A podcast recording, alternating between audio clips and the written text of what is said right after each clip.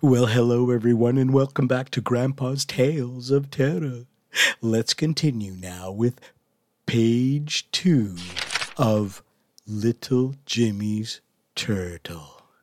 Now close your eyes and let your imagination carry you into a world of fear and horror. There was a thunderstorm later that evening that was hampering the search that had been called to look for the bully.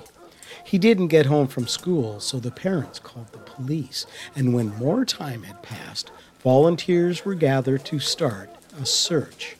Rain accumulation was starting to make looking more difficult and perhaps impossible until the rain stopped. The bully was eventually found at the bottom of the quarry.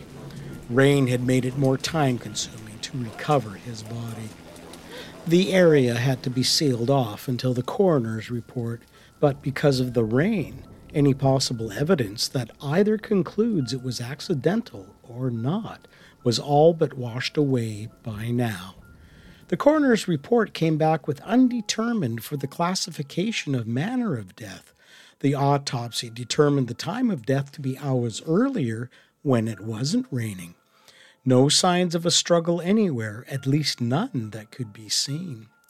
The detective asked if the piece of wood in the eye of the dead boy could be from landing on it when he fell. The coroner replied that he highly doubted it, adding, though, he's seen some pretty weird things happen in his profession. The odds to land on something just in the right place to enter the eye socket would be astronomical, but one cannot rule it out. Nothing was found to indicate a weapon, and what reason would the police have had to look for one anyway? Everything right now was theoretical. Anything could have happened. Due to the circumstances, the detective on the case wanted to interview everyone who was at the school that day teachers, staff, volunteers, and students. The interviews were being done in everyone's homes, so it was going to take a couple of weeks. The detective was questioning one of the volunteers if she remembered if anything happened that day. He turned on the voice recorder and began. Did you know the boy who died? Oh, yes. All the staff and volunteers knew who he was. And why is that? What do you mean? That all staff and volunteers knew who he was. He was not very nice sometimes to the younger children. Was he a bully to them? We don't like to use that term, but a close eye was kept on him to curb any sort of negative behavior. Did anything happen that day? No, it was just a regular school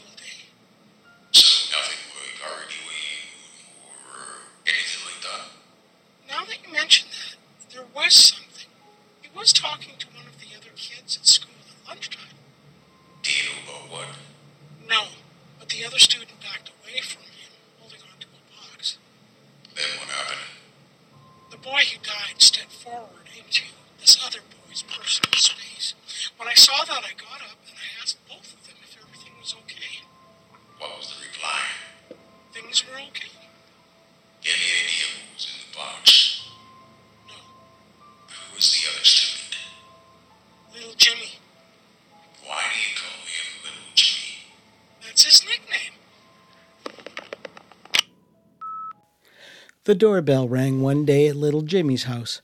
His father answered, and standing there was the detective.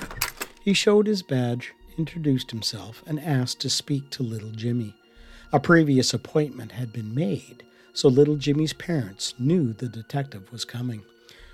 The detective was sitting in the living room when little Jimmy's parents brought him in and sat across from the detective. The detective showed little Jimmy his badge and said that he was going to ask a few questions about school the other day. Little Jimmy nodded and asked, It's about that boy. The detective smiled and said, You're right, it is. He turned on the voice recorder and put it on the coffee table.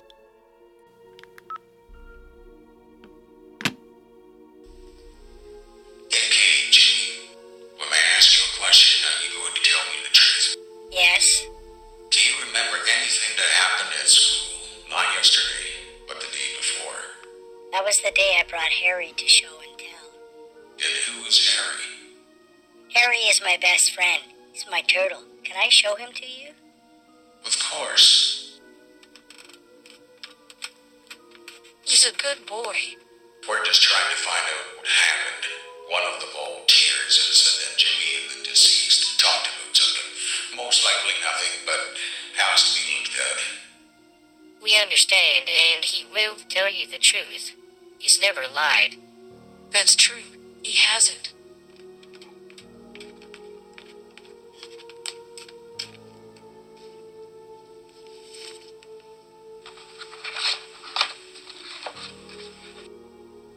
Man. Is this your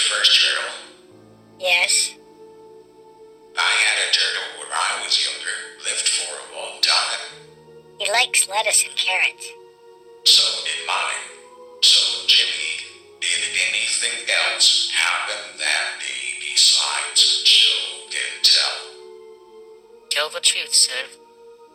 The bully wanted to see what I had in the box. I said no. Then he asked again, but meaner, and stepped closer to me. I thought he was going to hit me, but Mrs. Keene came over. She asked if everything was okay, and I just shook my head up and down. Did anything happen after school? Where did you go? I went to the quarry and climbed down. Where was Harry? In my pocket. So you climbed down. Back up? Yes, I put Harry in the box and was going to go home for supper. I turned around and the bully was there. Was the bully not letting you leave? He grabbed Harry's box and had him in his hand. He said he was going to throw him into the quarry.